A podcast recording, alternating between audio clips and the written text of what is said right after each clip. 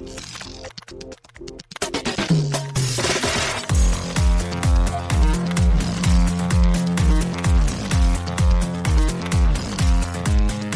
and welcome to Too Fast, Too Forever. There's all kinds of family. We chose this one. This is episode 86, Fast and Furious 6, Lap 6. I'm Joey Lewandowski. I'm Joe 2, and this episode is brought to you by Jensen Motors. Jensen Motors Limited was a British manufacturer of sports cars and commercial vehicles in West Bromwich, England. Shout out Jensen. Did you once again say Jensen was a, was a, a car manufacturer? Yeah, they were. They dissolved in 2011. So who's paying us? Dude, I just cash the checks. I don't ask but too many signed it? questions. There were two Jensen's brothers. I mean, maybe they still have Alan Jensen, and Richard Jensen's kids have their money left or something, you know? Sure. Cool. Why not? Sure, I believe it. the Jensen brothers are both dead. So, I, I hey man, I just get the emails. They want to send us money. I don't say no. Cool. Jensen Bros, where are you at? Yes.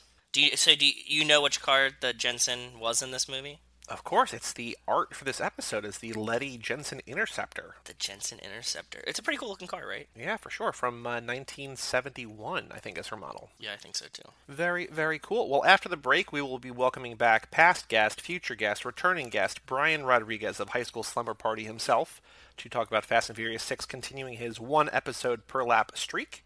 He will have talked about two. He will have talked about three. He will have talked about five. He will talk about six. So he's almost halfway home after tonight. As of right now, I guess he's a third of the way home. All roads lead home.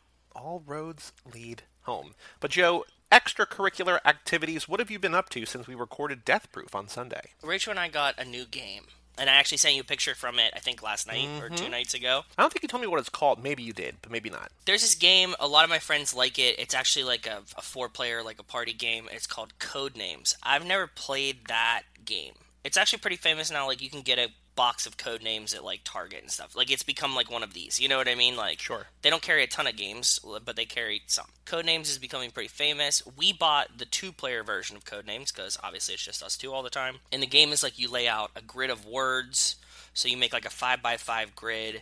They have all these cards that have just rand see, like random words on them, right? The goal is to get your partner to say the words on the board that you want them to say. And the uh, rules are you can only say one word and then how many that you're trying to get them to say. So it's like password, but like more than one word. if you had knights and a castle and a mace, you would say like medieval three, right? Yep, And you try okay. to get them to guess those. And then there's words that like you you if they guess if they say these words, you automatically lose. You sent me a picture that is Yes. tied to the show. Were you trying to guess, or was Rachel trying to guess? It was my clue to Rachel. Okay, so you said Fast and Furious, Yes. five words. Yes. Look at this board though. Can you like explain all the words that could be Fast and Furious in this picture? If I'm understanding your messages right, I matched Rachel, and you got four or five with us. Is that right? You and Rachel said the same things. And you didn't have barbecue because you are very silly, and instead you did rust. Yes, that was the thing. See, so like, and when they get one wrong, then their turn is over. So I said Okay. Fast and Furious five, and I didn't even actually, to be honest, I didn't even see barbecue on the board. I was so excited about all the other ones Right. that she did. The first clue that she picked was Brazil, obviously. Mm-hmm. And so she got Brazil. I'm like, yes, you're on the right track. And then she picked barbecue, like you. It wasn't right because I didn't see barbecue, so it was my fault. barbecue Oh, well. is a very correct answer. Joey answered barbecue first as well. So go ahead. What were the other ones? So you sent me this thing. I said barbecue, Brazil, driver, gear, yes. sweat. Yes. Yes. Sweat was like a, a very obvious one. So like me, two two, kind of like two two is close to Tay Tay, but two two does not count. No. Salt is not terrible. I mean, salt you know would be barbecue related. Silk, Kind of. mm, not sure. Sloth, not really. No. Coffee, not really.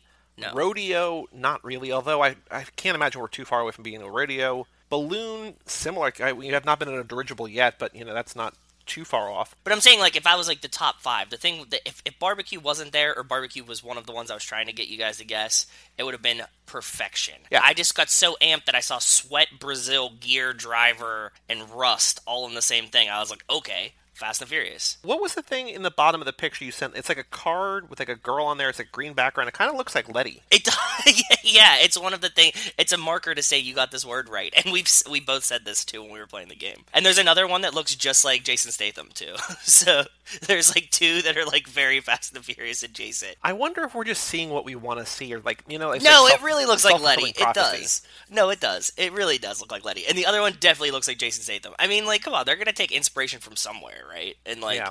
the things, like the the game is like based around like spies, so I'm sure that they threw a couple Fast and Furious ones in there, like ambiguous Fast and the Furious ones. Um, anything else? And I've been getting busier and busier, but I managed to watch Fantasy Island last night. The movie. Yes. Do you remember? That's the movie that I told you about the story where the guy said, "I fucking hate this movie." Oh, really? Yeah, that movie's awful. It was like fine, fine brain mush for me last night. It wasn't like great. I wouldn't be like, you have to go watch this immediately. But if it was on TV, I'd be like, yeah, that's cool. Oh boy, no, that's the worst. That's like, I- I wonder if that, is that the worst movie of the year? Let me see my list. I was on a real roll this year of like watching movies from this year, and like then movies basically stopped coming out. Yeah, no, that's by far the worst movie on my list this year. No, I didn't mind it. Like I say, it's not great. It's just like it was fun brain mush for a day. yeah, no, that movie's awful. Okay, you could you can have your opinion. That's fine. Oh, I still boy, oh, liked boy. it. You you wouldn't sway me. Like I'm not rewatching this movie tomorrow, right? But at the same time, I was like, that was fun. One of the top reviews on Letterboxd just says this wouldn't even have made a mediocre Quibi. Which I mean, when Quibi is the Oh. punchline, like that's you know that's a low blow. That's very bad. Um, anything else that you've been up to since we did Death Proof? I think that's it. I think that's it. We did a uh, cruise club for Edge of Tomorrow, which is a movie that Mike and I and our guest Nick Jenkins both are all love. So that was very exciting. Cool. That'll come out in a couple weeks, I think, because we're a little bit ahead of the game there. Cool. Uh, what else happened? Uh, we did not play Risk, so no updates there. Okay. We remade ourselves in our fantasy baseball league because we were like, or not our fantasy baseball, like the, the separate franchise Yeah, yeah, yeah. because we were 0 and 4 and we're like, we need to fix this. And so we made everybody about five overall points better. Instead of going 0 and 4 in the first series, we went 1 and 3. And the other three games we lost, fair. we weren't even close. Like it just, I don't know why we're so bad, but we got to get better. That's that's all. It's, it's all. That's all it is. You know, I feel like I'm uh, a manager at a podium after a tough loss and just like.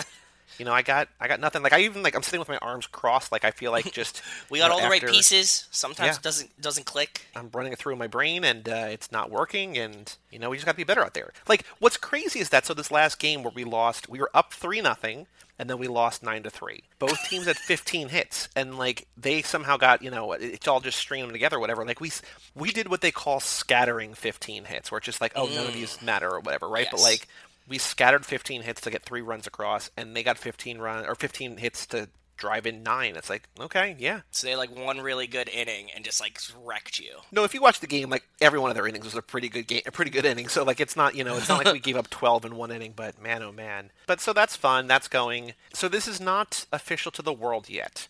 Uh, you're going to be the only the second person who knows about this outside of our fantasy baseball league, and even our fantasy baseball league doesn't even know about it. This is a subsect, the uh, the Tub Talk thread. We are doing not on Reddit, not sending out emails. We're doing another March Madness thing ish tomorrow, April Oh, cool. Madness starting tomorrow. So it the first round will have been concluded by the time this comes out, but we are doing the best 90s action movie, which I feel like has been done probably a whole bunch of times, but it's a genre close to our hearts. And so we have eight different regions. So the eight different regions is like, you know, eight of eight, like we did this most recent time. Uh, we have sci fi movies, creature features, midday specials, Jean Steven Van Seagal. So that's Van Damme and Seagal movies Okay. sequels, action comedies, capers and spies, award season. So there's eight in each of those. So it's That'd at cageclub.me slash bracket. You can vote there. You can share with your friends. We're just not putting it on Reddit. It can go viral if it goes viral, but uh, we're just trying not to, you know, I think it's just share with friends Force and family and yeah. stuff like that, right? So That's cool. I'm down. I'll vote. do you have a personal favorite 90s action movie? I'm gonna have to say Point Break, right? Well, yeah. So Point Break, I was so that's in the uh, midday specials, which I'm not exactly sure what that is. I think it's just maybe it's kind of like a grab bag. In that category, in that region, we have Speed as a number one. I was like, no, Point Break's got to be number one. He's like, what? And I was like, mm. but right now Point Break's a two. But that's my favorite in that for sure. I have that Cool. coming out of that region for sure. That'll be fun. Yeah, I think that that's what I would. That's that's a good choice. I, when I see the list, I'll I'll have different feelings. So The one thing that we're considering right now before we launch tomorrow, which will have been decided by the time this comes out, is we might just exempt Terminator 2 because it's kind of like the perfect action movie. And so Yeah. if it wins, we're going to be like, well, yeah, of course, it, of course it won. And if it doesn't win, we're gonna be like, why the fuck didn't Terminator? Like, we're gonna be mad at whatever wins. So we might just be like, look, we all know that Terminator 2 was the best action movie of the 90s. That's why you're not going to be able to vote on it. But now we're figuring out like basically what the second best action movie is. So we're trying to prevent assault or a slow Wi-Fi or you know what I mean? Like it just Mm, yeah. Although I do feel like no matter what wins, we're going to be disappointed. Yeah, that's how it always works, brother. Because my friend was posting about some site was doing like a best pasta shapes. Oh god, I don't I don't want to talk about it. Did you follow this too or no? No, I just know that it'll make me irrationally angry, and I'm very some, like, calm weird, right now. Some weird shape one. He's like, "What the fuck?" Is-? I'm like, "Oh, I'm glad." I, I commented. I was like, "I'm glad that it's not only our March Madness brackets that like always have a Ruin every- disappointing winner. No matter what happens when you crowdsource things, people are not happy." No, but Wells and I have talked about this on Twitter before. Every pasta shape has its own purpose. That's the whole point of why there's a hundred different shapes of pasta. Yes. There is no one best one without saying like what sauce you're doing or what you're using it for. There's no ultimate like one best pasta shape. Yeah, I don't know how they did it. I did not vote once. I did not look.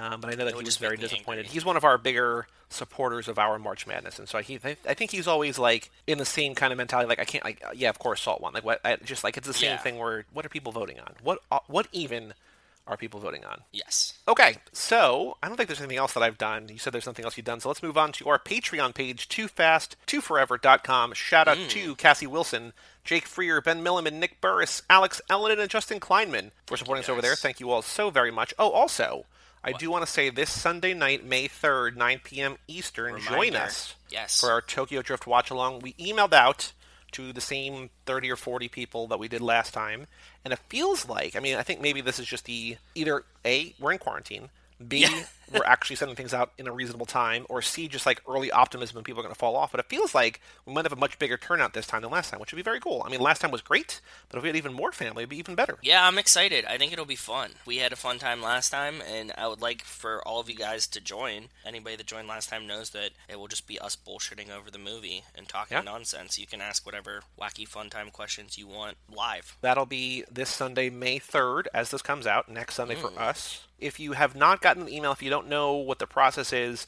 uh, we will send out a link via email or something, probably to everybody. But if you did not get an email from us, I probably just forgot you. It was not malicious. So email family at cageclub.me and let us know, and I will add you to our proverbial mailing list for the future. Talk or chat or whatever you feel like too. Yes. Or you could just watch the movie in fucking silence and not.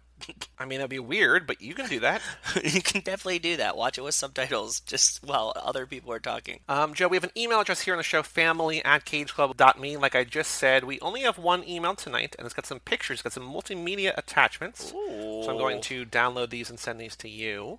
So this is from Hector. Oh, okay. What's up, Hector? Subject line Fast and Furious cars in a mobile racing game. He says, Hey Joey's, I just want to let you know that there's an event in a mobile game that I play called CSR2 that lets you get these iconic boys through paying for them or to, by winning them. Gotta go, stay fast, stay furious. Who was just texting us about this game? Nick Burrs actually just messaged me on Facebook Messenger a couple days ago saying the same thing, and it's CSR 2. Yeah. Hey, Nick, you and Hector should become game friends on the game because you both were playing it or noticed it. So that's cool. And you said, Stop, I'm already balls deep in Disney Sorcerer's Arena. God, I do love Disney Sorcerer's Arena. I really do. It's so enjoyable.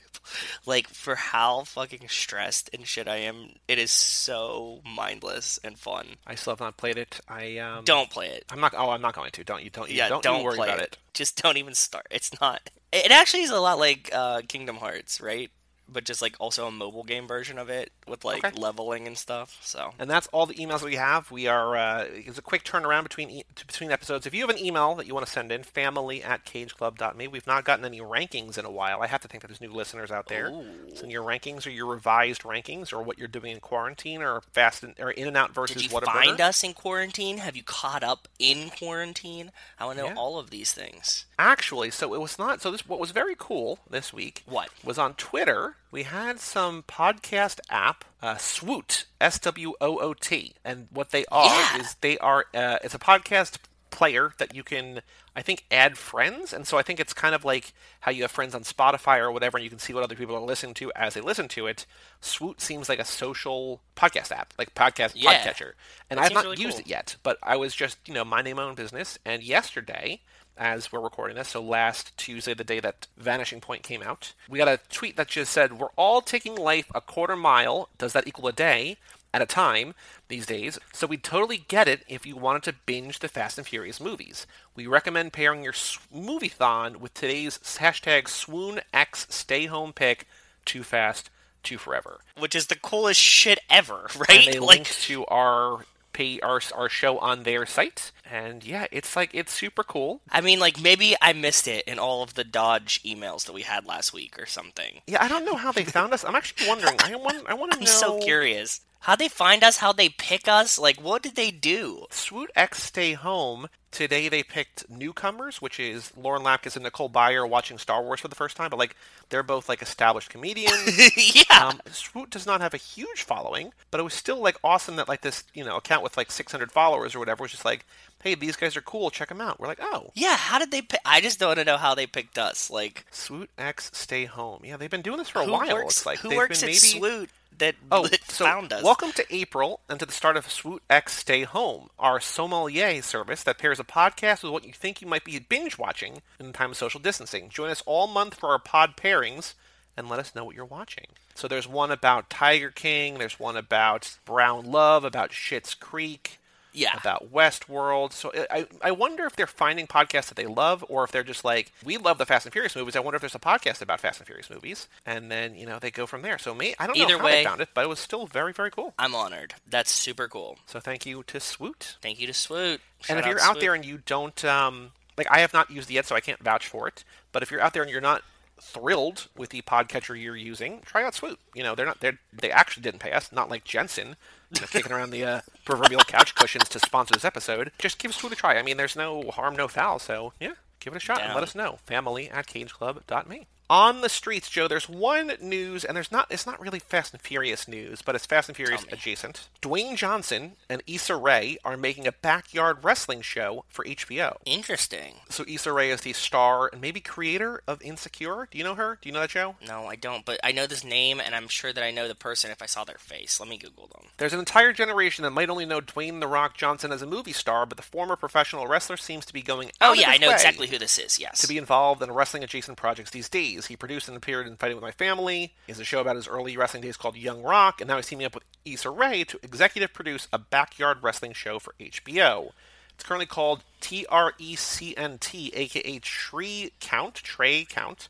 It's written by Mohammed El Masri. three count, like the three count. One, two, three. It says aka TRE count. No, no, no, because it's in Houston's third ward, the Trey. Okay, but still, the, the three count for wrestling. That's yeah. what they're getting. oh, yeah. at. So yeah, for those who don't have any familiar with wrestling, it has a dual meaning. Yes. Not, this- not only where it takes place, but also refer- referencing the three count. Yes. Yes. So you're right. Yeah, Issa Rae is also going to be the star alongside Kumail in that movie, The Lovebirds, which is supposed to be the uh, the big debut at South by, and then South by got canceled, and then Netflix picked it up, and I think it's coming to Netflix maybe next month. Oh, cool. So she's already big because she was on. The, she's the star of an HBO show, even if you know it's not the most popular HBO show in the world. Like the fact that she's the star of a show On it, yeah, for and sure. And now she's doing this with The Rock, and she's going to be in the know, the female lead in this other movie. And so, yeah, Issa Rae is one to watch, and this will be cool. This will be very good. Very cool. Yeah, it looks like uh, this doesn't have a date yet. Oh, also, I don't think we talked about it, but Jungle Cruise, the uh, Dwayne Johnson Emily Blunt movie, was pushed back to July 30th of 2021, and The Love Lovebirds, like I said, is coming out this year on May 22nd. So, any news that you found this No, I didn't find any news. Not at all. Yeah, when I saw that, I was just like, "Oh, like this is actually something that we could, you know, talk talk about because there's nothing going on There's nothing happening. Rock the vote. The Rock president. Jim Ross says The Rock would win if he ran for president of the United States. Says four one one You know who- mania. You know who Jim Ross is? Uh, the announcer. Yeah. Okay. Cool. I, I know. I, am sorry. I know from the memes. Like I know the like the where they put his My audio God. or something that's not. He killed him. he broke him in half. In an interview with The Roman Show, Jim Ross discussed The Rock possibly running for president, saying he thinks The Rock would get elected if he ran, and he would never doubt The Rock. First of all, he'd probably get elected. This is a quote. Secondly, I would not advise him to take such a drastic cut in pay to clean up a mess that professional politicians have made. These politicians today are so greedy and so selfish. They have made the coronavirus become a political issue. Side of the aisle, that side of the aisle, it's amazing to me that nobody pays attention to how much money these congressmen and senators are worth when they first come to Washington and how much they're worth on the same salary when they leave Washington. Nobody either has the balls or the intellect to ask that question. I like that. That's cool. I can respect that. And then I knew from the minute I met him, the first we talked, the first lunch we had, he's special. I believe in my heart. I felt he could do anything. He hasn't proven me wrong yet. That's how I look at that. He'd be successful at anything he does. People would like to have a breath of fresh air from what we've been accustomed to in the White House. I don't think he'll run for office, but who knows? If he decides he wants to at some point for a brand new challenge to make global history again in a major way, you never say never, but I'm a believer in Dwayne Johnson, and whether whatever Dwayne Johnson says he's going to do, I am never going to doubt him. Those are some really good. Like that's kind of like the best version of like a LinkedIn endorsement. Like, do you want to endorse Yeah. this person for like Microsoft Office? It's like, yes, I saw him use Outlook at work, and he was great. Like that's that's like a stump speech if I've ever heard one.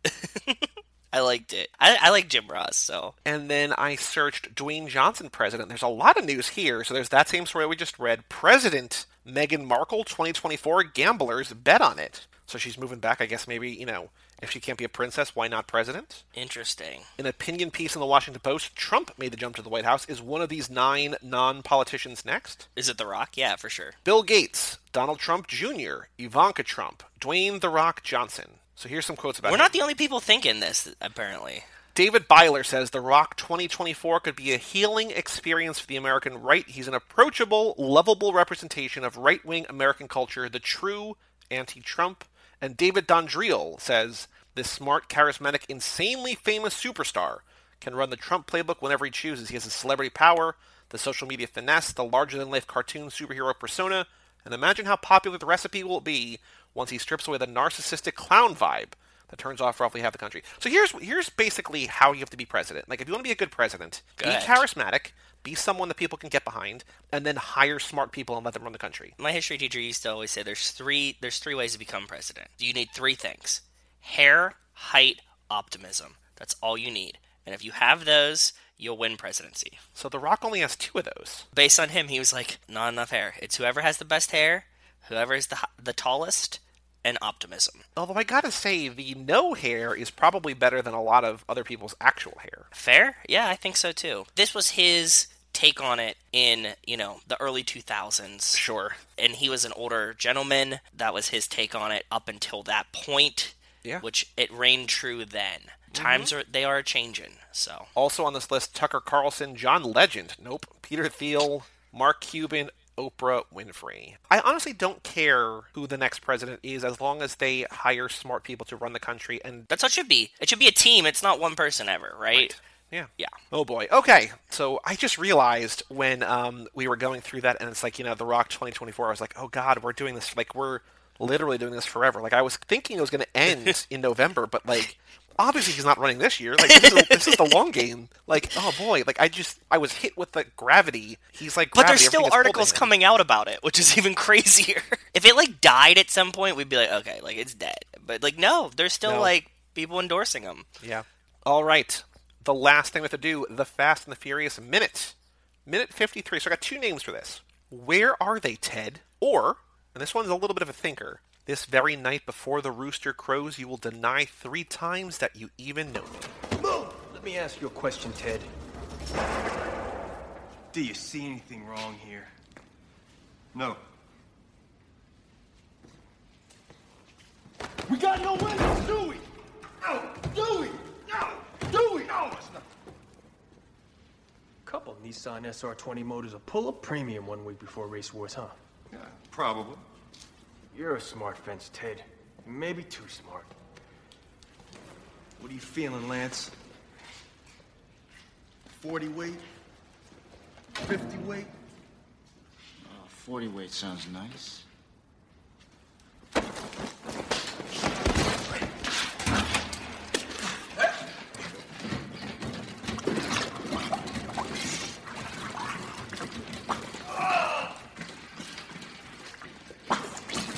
Ted? Where are they? Where are they? So, of those two titles, I mean, you obviously know what the second one is in reference to. Are you are you going biblical on us? I'm going biblical on you. Because in this scene, twice, Johnny Tran says to Ted, as you just heard, he asks him the same question three times, twice. We got no engine. Do we? Do we? Do we? What does he say? Where are they, Ted? Where are they? Where are they? And I was like, oh man. And I was just thinking, you know, Great writing. Can I ask you a question? Yeah. What the fuck does he mean when he calls him a smart fence? well, you know, a fence. No. Oh, you don't know a fence. What does this mean? So a fence is like a receiver, like he's a moving man. Like he's someone who buys stolen goods and then sells them. Oh, okay. It's okay. Okay. No, I didn't know that. Okay. So yeah, so that's when he's saying like you're a smart fence, but you're too smart. Like he's he's basically like you're just supposed to, as a fence, like he's kind of acting as the broker, right? Like he knows Dom and team steal hundred thousand dollars in DVD players, right? And they sell it to a fence, ostensibly, who buys them for twenty k or whatever, right? And then sells them maybe for forty k. Like he's the middleman. He takes kind of all the risk. Everybody's taking risks, but like he takes a lot of the risk, and he makes a quick buck by flipping them. And That so he's kind of the middleman. So when he, when Johnny Tran's like, "You're a smart fence, Ted," he's like, "Hey, you're supposed to be this guy that like is in the crew, not in the crew, but like part of the crew. You have a job to play, a part to fill, whatever. But you're Yeah. asking too many questions. Stop it." that makes sense. I didn't know what the word fence was in reference to. Yeah. So I've he's like a middleman between thieves and the eventual buyers. And so basically, he might be, I think, probably stereotypically, especially like in this movie that we just watched in six, maybe like pawn shops, where it's just like, well, how do you, how are you selling this thing for this this little amount of money? It's like, well, you know, I got my I got my ways, and like Yeah. what they're doing isn't really illegal. I mean, maybe it is What? Ex- buying stolen goods. If you buy stolen goods and you know that they're stolen, It's like and yes, abetting, it's- kind of. It, it's illegal, yes. And if you buy goods and you didn't know they were stolen, the property can still get confiscated. It's not like Right. you're like, oh, well, like I didn't know it was stolen, so like it's my car now. It's like I no, mean- it still goes back to the owner. Yeah, I mean, look at that dinosaur skull that Nicolas Cage bought. Like he bought it. Like people like gave him shit for that. I mean, I guess anybody who buys a dinosaur skull, like yeah, maybe give him shit for Weird. it. But like, Yeah. he didn't know it was stolen, and then he gave it back. Like they said, you know, this is this belongs to a museum he, or something. He didn't give it. back. Like I mean, he he did give it back, but they would have taken it back anyways. Like it's like that's not yours. So So which of those two titles do you like? Where are they, Ted? Or this very night before the rooster crows, you will deny three times that you even know me. I would have liked forty weight, fifty weight question mark. What is that? I asked you to look it up because I don't know. Is that is that I do know what it's it car is. related? I'm sure, but like I don't Yes. know what it's actually in reference to. Is it oil? It is the weight of the oil is the viscosity of the oil. Okay. The higher the number, the more viscous it is. It goes to 50. So is more viscous more? Is it less liquidy, like less watery, or more watery? So zero would be like very, very thin. 50 would be like very, very like gunky. So they're hitting him with like the most gunky oil they can. No, he said 40 weight, 50 weight. He's like 40 weight's fine. Okay, but so like almost. yes, Okay. Yeah, like 40 weight's pretty high for car things. I th- your car, my car probably takes like uh 30, right? But they always measure it in like usually in your car, it's a blend and it's like a 1, so it's like 5W30, right? Or like 10W30. You know these names? You've heard these before, Yes. right? Yeah, yeah, yeah. So one's like the viscosity at like room temperature or like normal temperature and then And one's, like the viscosity the heating it up. yeah, when it's hot, and you want to have a blend so like the car will start, but also will be viscous at high temperatures when the car is running. So when you're pumping it and just like basically waterboarding a guy. Oh, because in this minute we did not say Johnny Tran and Lance interrogate Ted about the missing engines. Unhappy with his answers, Johnny and Lance effectively waterboard Ted with oil.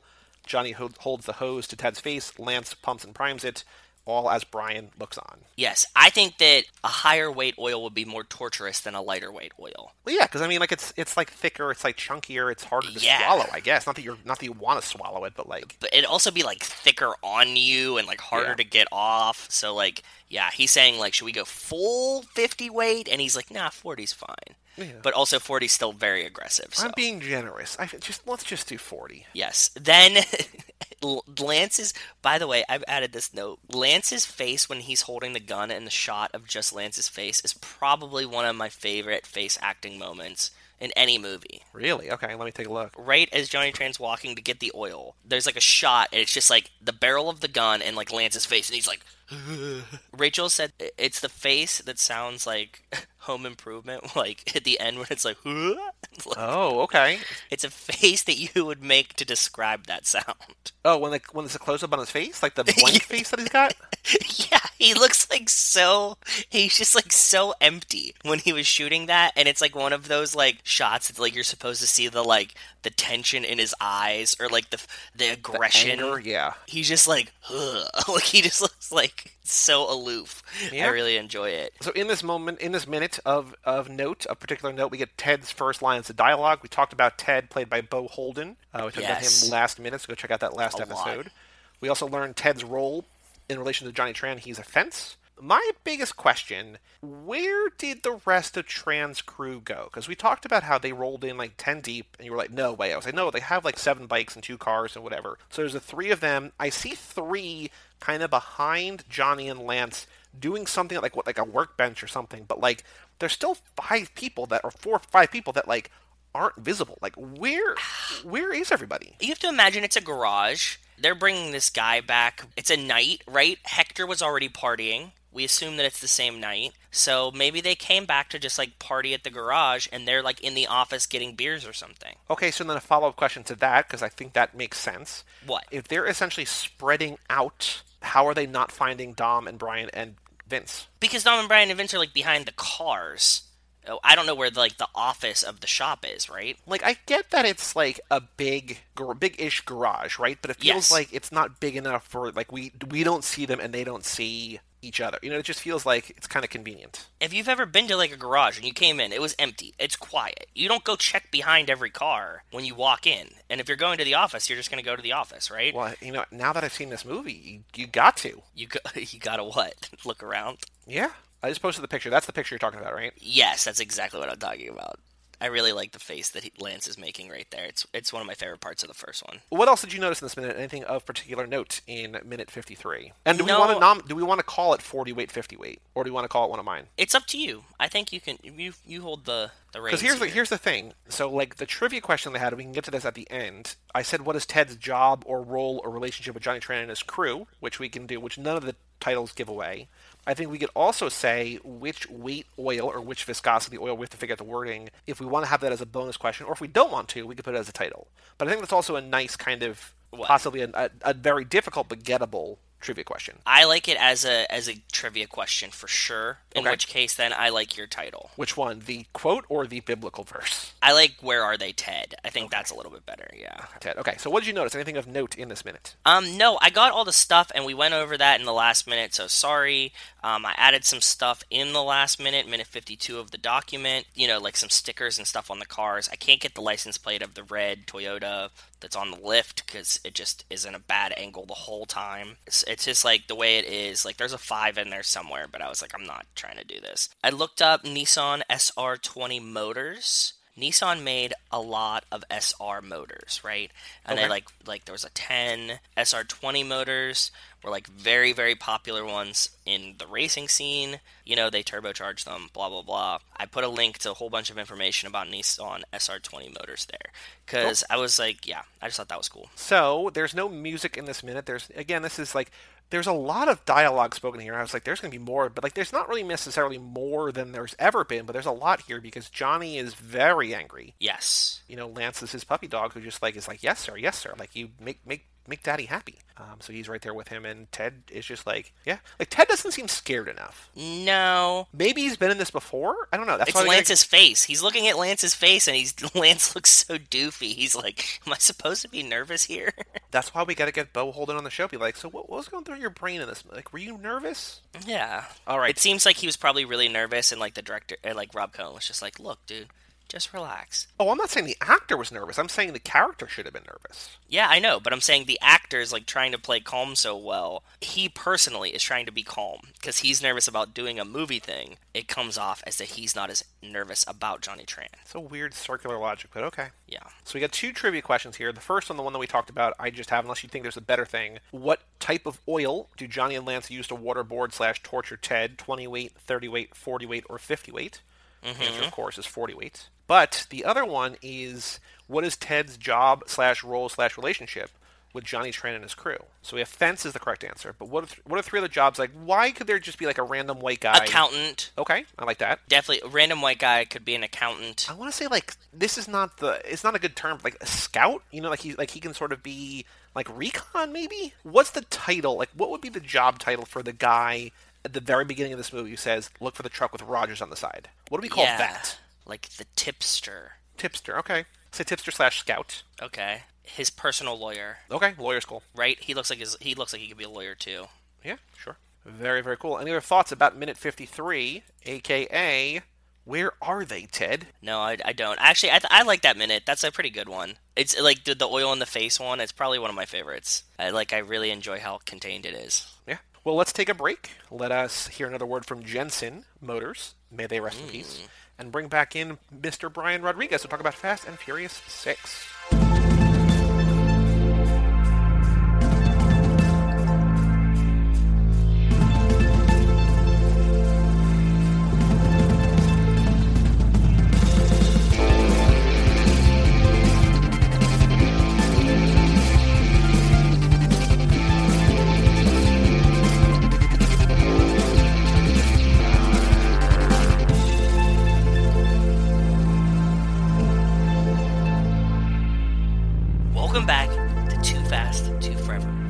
Episode number 86, brought to you by the Jensen Motor Corporation. The Jensen Interceptor was a grand touring car which was hand built at the Kelvin Way factory in West Bromwich near Birmingham in England by Jensen Motors. Shout out, Jensen. Thank you, Jensen. Welcome back to the show. We also realized we forgot when we were doing his credits, kind What? of, his Fast and Furious guest appearances in the top of the show. We forgot that he was on an episode in between. He was on our most recent Hobbs and Shaw episode True. With Cara Gale O'Regan. Welcome back to the show, Brian Rodriguez. Hello, Brian. Hi. Well, I'm glad to be back. You know, that's okay if you forget that one because it's not technically in the main series, so it's all good. Oh, no, but it's still family to us. It is. It's it's like a cousin though. It's like a cousin. It's not like a brother. Well, that's what's that's the tricky thing is that that's the one that's like the most volatility. Like the other day, Jordan messaged me and Cara and was like, "I just watched Too Fast, and I think it's maybe not my least favorite anymore." yeah. And I was like, "Well, you know, you're right. It's not the worst. Fate is the worst, definitively." But I was trying to say like two, four, and eight are pretty widely the bottom three in some order. And then I was like seven and Hobbs, like the two wild cards, more than anything else. Like they're the ones that have the most volatility. And so I think Hobbs is family, Hobbs and Shaw's family, but it's it's it's hard to rank. It's hard to pin down. I don't get that, and I don't get the two thing. You know, I have all the love for Too Fast, Too Furious, but that's another story for another day. Did you know? I was saying this to Joe before. I was looking up uh, Sung Kang movies on Letterboxd, and I was just clicking on a bunch of movies that I had not seen before. The movie from 2007 starring Jet Li, War, has Jet Li, Jason Statham, Devon Aoki, and Sung Kang. So Wow. it's like Too Fast, it's Tokyo Drift, and it's Seven. It's like the weirdest blend of all of these, and whenever we do our either Tokyo Drift lap or a Sung Kang lap, I was trying to I was basically trying to see if we could do a Sung King lap. Yeah. I don't think we can. I think that there's just not enough there. But if we did like a Tokyo Drift lap, where we also add in other stuff, you know, 200 episodes of NCIS or whatever new N- NCIS New Orleans or whatever that show is that that Lost guy's on, that Lucas. Black is on. Yeah, you know, we could probably do that. But there's a couple out there. But I was like, holy shit, like that's a weird blend of, of people, man. Well, if you do a Tokyo Drift lap, you have two films that we will be covering on this podcast. Uh, on, sorry, on, on my podcast, I should say. High School What? Slumber Party, cheap plug. Well, first is Better Luck Tomorrow. Yeah, Yes. that's that's the one. That's like that's basically why we need to do this sooner rather than later because I feel like of all the movies that we have not covered yet, that's like number one with a bullet. And you could do Friday Night Lights because it has Lucas Black. Oh, okay, okay. We have the next one lap planned, but maybe in two laps. You know, after this lap, eight, maybe, maybe Tokyo Drift. We've been toying, we've been toying with that. I don't know. Maybe like a lot of like Shaw kung fu movies, right? Ooh, I like that. When are you doing that parody movie? Oh, never, probably. You Maybe, have to do that movie. It's terrible. How do you not do the, the Too Fast? I guess it's just a overall Fast and Furious parody. You have to. It's bad. What's it called? Super Fast, I think it's called. Oh, boy, yeah, with the exclamation point, right? Yeah, I, I, probably. Super fast exclamation point. Oh boy, They need yeah, it. They the, need uh, to just, and there has to be a sequel that has two exclamation points. and it casts somebody in the lead that like he looks like Vin. Like that's like they cast this guy. Oh, and undercover cop Lucas White joins Vin Sorrento's LA Lucas gang of White. illegal street racers. So look, it's terrible. I watched it once because I, I don't know. I thought it would like it would be funny, and it wasn't. But every single like every single second is a callback to the films. Like there's nothing like you're not going to enjoy it, but you'll be like, oh, okay, I know where that comes from. There's Like no wasted space at all. not even a second. Yeah. Perfect. On Letterboxd, there's a 1.6 average rating, which is atrocious. 1,600 people have seen it. 600 of them have given it one half or one star.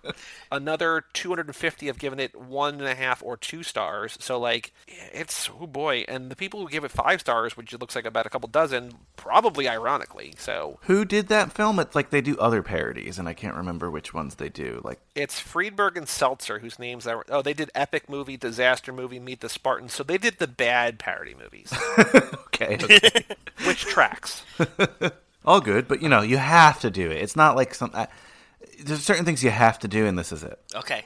Uh, We're bringing you back then. Do you have guests on those things? Because I don't think so, right? We can make Sometimes. exemptions. We can. I'll try to watch it again. I'll try to sell this movie to you guys. How it should be part of the family as well. Super fast. God damn it. God damn it, Brian. Okay, so since you were last on, we have added a question to our either or lightning round. Without any explanation, I want you to answer this question, okay? Are you ready for this one? Sure. When I say to you that a restaurant has food all over the place, Food all over the place. What was it called? what does that mean to you? Hmm. That is a very good question. Initially, I was excited. Yeah, first thing, like first thing that popped in your head, I'm like, hey, Brian, taking this restaurant, food all over the place. Food all over the place. If you say it like that, then I'm going to get excited. I'm assuming that's just like a euphemism, like that they have a lot of food. Like two seconds into saying that, I was like, oh no, is there food on the ground? Is it dirty? but originally, yeah, I was like, this is a good thing. There's food all over the place. So a lot of options that I would personally enjoy. Uh, probably not the right answer. you went from optimism to pessimism in like the beat of a the beat of a second or whatever, the beat of a heart Yes. heartbeat, Yes, 100%. beat of a heart. 100%. Yes. Excited, a lot of food. Is there food on the ground? Is it dirty? Food all over the place, though. So, food all over the place. So the reason we asked that is in the first movie when Mia essentially asked Brian out to cha cha cha, she's saying to Vince, she's like, "Hey, what's the what's the name of that place? You know, wood tables, red candles, food all over the place." so we're like, "The fuck does that mean?" we just caught that in the minute. Actually, the whole dialogue is really fucked, but, but the, the one with the little red candle, the plantain, food all over the place, like it's just very strange, and and it stayed in the movie. So we were like, wow. Yeah. It doesn't seem weird when you hear it when they say it really fast and they're going back and forth, but when you like look at the dialogue, you're like, that is ridiculous. Wow, I, I never caught that. Oh yeah, no, there's no reason to catch it. Like, there's so many things about these movies that we're making note of that there's no reason to catch, but we're catching because we're going minute by minute and watching each minute eight or ten or twelve times. Yeah, You should ask the Foodie Films man himself, Kyle Reinfried, what he thinks about that. we're He'd saving it. I can't than wait to ask him. he'll be he'll be back. He'll be back. Um, so Brian, we got three discussion questions because this lap we are kicking it old school. That's our theme for this lap. As you know, our in between. Are you signaling to your wife to get more alcohol? No, no, no. I was I w- went to look back at my dog. We're make sure doing a uh, video feed for the first time, and uh, it's Uh, yeah, behind the curtain, the the video feed's fucking weird. I mean, the video feed is not public; it's just us to each other. But like, it looked like Brian just signaled to his wife, like, "Hey, honey, I know that you were taking care of COVID people all day, but like, Daddy needs a little bit more liquid over here." Yeah, I said, get me my Coronas. Come on, what's going on here? Juice me up, woman. I want I want beers all over the place. Is what you want. Beers all over the place. Dream glass. So you know, I was thinking it while I watched this movie. I want a beer glass that's a can of Nos cut at the top that you put the Corona in. Oh, how like has the that not been invented? bottle? Yeah, but like like a big you know Nos, but like you cut the top off, put Corona in. Why not? kind of like when you came to my first barbecue, the com- that you were just cranking those Corona Familiars out of the giant bottle. so this lab, we are kicking it old school. As you've seen in the in between episodes, we've been doing old school car movies, movies with you know old school cars in it, so on and so forth. So we got three discussion questions. Pick one, pick two, pick three, whatever you want to answer. Here we go. Are you ready for these questions? Sure. Number one, what is your favorite car movie? Number two, what's your Barbie dream car? Number three, what is your favorite car or car stunt in this movie in Fast and Furious 6? Ooh, ooh. Okay. Car movie, Barbie dream car, car or car stunt. Do movies in this series count, or do I have to go outside this? series? Outside, I think. I would say outside of this. Okay, Yeah. because I think like my favorite car movies. Ooh, that's tough even in the series, but I digress. What's my favorite car movie outside this series? Well, you guys recently did Bullet. That's cool. Um, Yeah. Is that my favorite car movie, though? Why don't I do a high school movie? License to Drive. Have you seen that one? Ooh, no. The two Coreys have to get their license because it's cool, you know? It's a, you know, Corey Haim, Corey Feldman. Is that my favorite car movie? No, but that's what I'm going to say for the sake of this podcast. That's a good. That's a good choice. We've had a lot. We've had a chitty chitty bang bang answer. We've had some, some all food all over the place. We've had a lot of different answers. I've never seen this movie. I don't know if I will. Well, maybe I'll become a patron of your Patreon and make you watch it. Ooh. Oh yeah, I mean, if you do the ten dollar a month tier, you can just pick License to Drive. Though I feel like I would do something more like meta, like some like Boonwell film, which is like some really like you watching like uh, a termite colony for two hours or something like that. Like just some real artistic shit. How about like like a new bald eagle hatching? Now that you said that, just like a little live stream. Like the, birth, the birth of that giraffe. Remember that? Like Yeah, oh yeah, that was that was cool. Patrons, if you're out there and you are in the ten dollar tier, We have do not announced like this on the pod yet, but Joe had this idea, and we emailed people. Yeah. we emailed our ten dollar a month patrons, our four horsemen, and we said, you know, because we're doing two episodes a week now, we feel kind bad. of guilty. I felt bad. We feel guilty that, like, you know, instead of doing basically two percent of our year, you're like down to one percent or whatever, right? And so we're like, we're going to give you a second pick, like whatever you want to cover in the next lap. They know the theme. Patrons, all the patrons know our theme for next lap. And we said, uh, here's the two things that we're mulling over. If you want to pick one or the other, and Alex Ellenin emailed right away, and he gave like two ideas. One of which I was already sort of deciding on. One fits in so perfectly for the show Yeah. that I didn't, I didn't even know existed. I saw that DVD sitting there as I was checking out in Dollar General today, and I was like, should I take a picture with it? And I was like, I don't want to touch anything that I don't have to in this store right now. So I You didn't. have just but bought it. I sh- yeah, it was five dollars. It was five dollars at Dollar Oh, General. I thought it was a dollar. It's a Ooh, what five dollar movie. tease. I wouldn't pay five dollars for it. yeah. What a tease. to the other three $10 a month patrons, to Jake and to Ben and to Nick, if you're listening and you've not checked your email yet, email in another thing because all four of them picked a movie for this lap.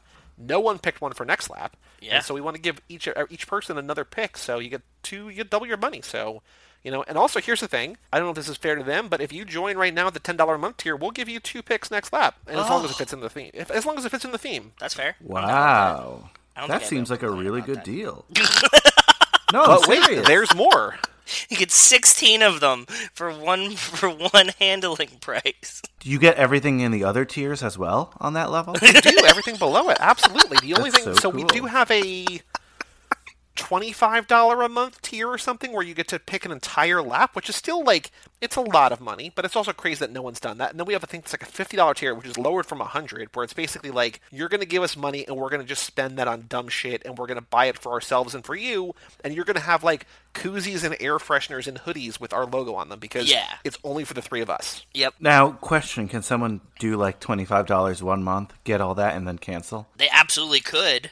No, well, no, because it. So the thing is, the thing is with the, the twenty five dollar a month, like it's for like you plan a lap, and like if you stop supporting in the middle of the lap, we just stop your theme. Okay, good. That's a good like fall safe, right? Like, 'cause someone could just pay twenty five bucks, cancel, and be like, "Here's my fucking lap. Do all these movies. Bye." That happens way too much on my OnlyFans. Yeah, we've, we've self selected a pretty uh, pretty good group of people, a nice family. So I don't think that they would do it to us, but you know, we we thought about that. There are contingencies in place. This episode got way fucking wacky with the Sorry, video. I, sorry. I blame the video stream for it, but I like it. I'm just saying it's gonna be a really different vibe. I mean, You do twice a week. You do all these laps. Really, really? How much can we break down these scenes anymore? Come on. Well, you got more questions for me, right? I think I only answered one. Well, I asked three questions. I forgot the other one. you other answered two. one of them, and you answered one of them with a movie that you have not seen. I've seen. I've seen. I haven't covered. Oh, it. you've seen it. You just haven't covered it. Okay. Okay. So your favorite car movie, License to Drive. What's your Barbie dream car? It has to be a real Barbie car, or no, no, just like your Barbie dream car. Yeah. Money's no issue. oh, I thought you meant actually for my Barbies. No, okay, No, this is a Kara term. Like basically how we've repurposed Trash Pocket, we're also repurposing the Barbie dream car. gotcha. So they keep advertising like win this like this is going to be a very corny answer, but it's like win this totally electric Ford Bronco that looks like it's from like the original release of the Ford Bronco. I want a totally electric Ford Bronco. That's a very cool pick. I like that pick. Is it a white Bronco? Uh, not the one in the advertisement. I suppose if it's my dream car, I could get it in a white, but I think I would get it in like a baby blue. You don't want to be confused with uh, one of the greatest running backs to ever play the sport of football. No. um, if I could, I would put that like custom, you know, wood grain on the side. if Oh, I could. wood wood paneling for sure. yeah, I, I do like the wood paneling. That that's my jam. And then the third question: Do you have a favorite car or car stunt in this movie in Fast and Furious Six? Um, I really like the bridge stuff. So Okay. the jumping across it. let's let's do a tank. Let's do the tank stuff. So the, the thing about the tank that I don't know if I ever really made note of, mentally made note of before, What? is that they set the trip line right, and the Yes. truck drives into the trip line. Yes. And the momentum of the truck driving into the trip line is what propels the tank out. Well, he's also driving tank- it forwards because he saw But it. the, oh, he saw the trip line. I, I mean, we have to like- guess so because the because the tank comes out moving. It's not just purely the tank's momentum. That's the thing is that the tank goes out like this was the plan all along. Like It they were going to be sabotaged and, like, trip-lined. they then cut to the guy who's driving the tank. He's like, "Boop boop boop, we're good to go. All systems, whatever." But like, it feels like it comes out full speed. It's like it does. but you think you would have reversed and not driven over your driver with a tank? The lack of concern about life. I mean, we've talked about that a ton, but like in your own crew, he definitely has to drive over his driver of the truck, right? Because he's in the tank. There's no baddie who cares less about the people who work for him, and they make it clear in this film. But then Owen Shaw, right? Like when people die, he just is like, haha, whatever, you know? yeah. Whoops. I want to talk about Owen, and I want to talk specifically about the last movie that you were on, Brian, and talking about Hobbs and Shaw, and how we one of our big takeaways, our big regrets, is that Owen is not a bigger part of that movie. Especially so watching this one again, they talk so much about how they've had run-ins with Hobbs before, about how Hobbs is this two-bit government hack. They mention a couple times, like they on both sides of the ball, like Shaw talking about Hobbs and Hobbs talking about Shaw. Like they've run into each other before, and yet despite that, Owen Shaw not at all, like barely. He's mentioned in one sentence in Hobbs and Shaw. He's shown in one flashback one time.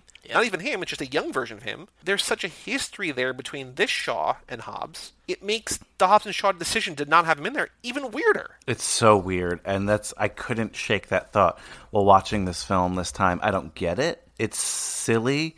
It really makes me feel like this is that they casted what, what's this guy's name? I don't know, but I just got this wonderful email. New patron, new ten dollar patron. Meet Brian Rodriguez. Well, I decided What? to. You guys convinced me. oh God. Wow. I hope he cancels tomorrow. You convinced me. I tweeted about it. It's all good. Uh, you know, I'm a new patron. I'm a new patron. Don't know if I have a job right now, but I'm a new patron. Owen Shaw is played by Luke Evans, which makes sense because we can never, for a long time, we could not That's remember right. Owen versus Deckard, and Luke Evans is the most generic, like British white guy name of all time. It's just like, is. yeah, Uh, He's Gaston in The Beauty and the Beast. I remember I was really, really following the behind the scenes of the franchise at the time. Especially like Fast Five got me like supercharged, you know? And I was all like a- about like seeing who was going to be in the next film. And there were so many Jason Jason Statham rumors at the time and they were like, "Oh, Jason Statham's going to be in the next one." Then when he wasn't in the next one, people were like, "Oh, this kind of stinks." Totally, totally, totally think they wanted him, they couldn't get him, they had a ah. replacement they did like the Owen Shaw bridge. They knew they could do this end sequence scene with him and then continue with the character. And it kind of cheapens not just like the char- uh, the character of Owen Shaw, but it kind of cheapens the film. It's like, oh, here's this bad guy who has battled Hobbs for years. He's pretty much at this point the baddest guy on the planet. Even Braga, who I want to talk about a lot, guys. But Braga is like, oh, I was just like a small time whatever until I met Shaw, who's like so much younger than him, but whatever. Yeah. He's like, until, I, until I met Shaw, Shaw really showed me how to be international and be like a badass. And it's like, okay, this is like a big deal. And then it's like, okay, you know what? After this movie, forget him. He's just going to be deleted because his brother's way cooler, whatever. Like, and it was like, oh, okay. So my history with this film, saw it in the theaters. I was so excited to see it. I don't know if I have seen it since, and that's not because it was bad. I really, really. Wow. I really enjoyed it in the theater, and I'm not saying I didn't enjoy it this time, but now I was like, oh, it feels so much less important. It feels so much like a stepping stone to later films than it did when I first watched it, if that makes any sense. So the weird thing about this one, and I think that does make sense, The weird thing about the timing of this one is that I saw this in theaters like you and I loved it. And then at the end of the year, and I think I talked about this and maybe on the first lap, at the end of the year when I watched this again to see where it falls in my like favorite movies of the year, it was like three weeks after Paula died.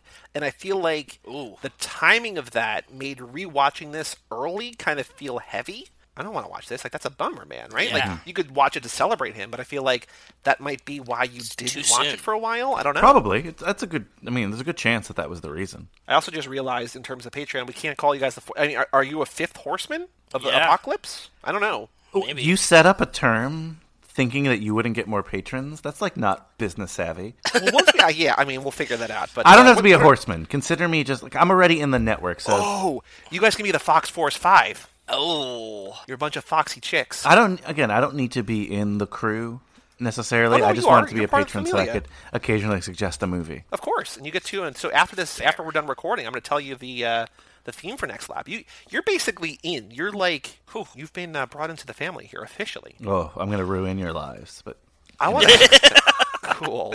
I do want to talk about Owen, and I want to talk about you know there's all this talk about hashtag Justice for Han Yes. and what that means now, whether or not that actually you know because Statham tried to, and who knows how it's going to shake out. But I want to know, in your opinions, on the scale of whatever to whatever, the scale of unforgivable offenses, which includes killing, quote unquote, killing Han. Yes. Where does kidnapping and trying to murder Mia Toretto fall? well, I mean, he didn't really kill her. No, So- he wanted. He was. He dialed the phone to tell his guys kill her, and it was only because Tej said, "I'm jamming all the signals." Tip, tip, tap, tap, tap. That it didn't happen. He was a phone call away from Mia being murdered. that would have been worse than Han because Han Yeah. was actually a party to trying to destroy him.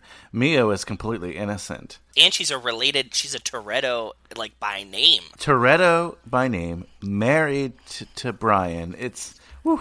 But okay, so my question for you guys is, and I don't know, just like what's your feedback on the Mia character? Do people like her? Do people feel like she's Oh, I love her. useless? People say that they, that they wish that she had more to do, is usually what we generally get from fans. But people like her. People like Mia. I just this is the first film where I thought like, hey, wait a second.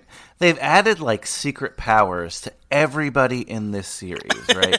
like Ludacris suddenly is amazing at computers. And look, in Too Fast he was like a smart guy and he was an entrepreneur, but he wasn't like one of the world's greatest hackers of all time. Um, everyone's got an added power, but they kind of kept Mia as just like wholesome girl who makes bad tuna Uh, sandwiches. she's got mom powers.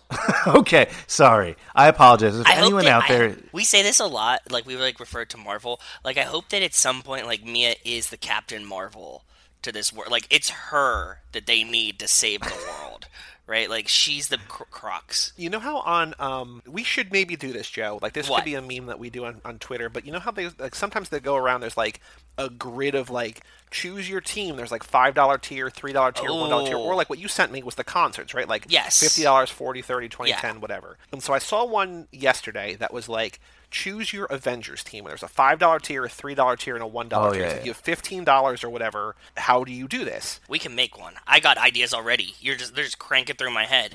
That's it. That's number one. But number two, Captain Marvel was not on there, and I don't know if it was omitted, but like somebody else quote tweeted the original thing, and like that went viral because it was like, oh, Captain Marvel cost sixteen dollars. Like basically, you can't afford Captain Marvel. She's Yeah. too cool. Exactly. So like, yeah, maybe Mia is just like Mia. Obviously has to be on there, but like Mia's the den mother. Like I think the reason Brian I love Mia is because I am Mia. Like I identify with Mia, so I have to love her. Yeah. It's self love. that's fair. that's Joey's fair. really shitty at making tuna sandwiches.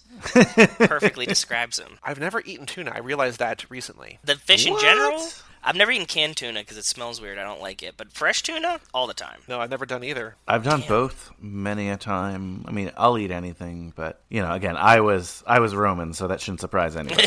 in terms of the unforgivable, like, is there something more unforgivable? Killing Mia is worse than killing Dom. I always feel bad. We talk about like justice for Han and like the Shaw brothers and how they can't bring them back. Also, can't you kind of blame Deckard for like Owen kidnapping Mia? And I always forget that part of it. As a family, they've both been trying to fuck with the family for so long. Like unforgivableness things. Like, whew. Well, you got to have a code, and their code is fuck with the Torettos, apparently. But you know, if he killed her, yes, he didn't. So no, I mean, it, it, it comes down to that in life, right? Like, Death. if she's dead at this point, we're talking about something different. And every other character has died at least once, right? So maybe she will too. Uh, who knows? I do have to say that once again, for the second movie in a row, I got a real pang of like wistful nostalgia when at the very beginning, when they're I'm a citizen of the world, where Han and Giselle are eating dinner, and I was like, we're so like we've never been this close to having them back together again. I know Now that Han is officially alive, now that there's rumors that Giselle's coming back, like we've never been this close to a reuniting of the two of them. And like every time I see them together, I'm like, this has to happen. Like Brian at the end of Fast Five, when she's sitting on his lap and they're driving down the autobahn, I cried. I cried out of like Such a beautiful hopes scene. of what could be. Like again, like my brain is messed up by these two, and I don't know what's going on. I don't know. I, I get it though. I definitely get it.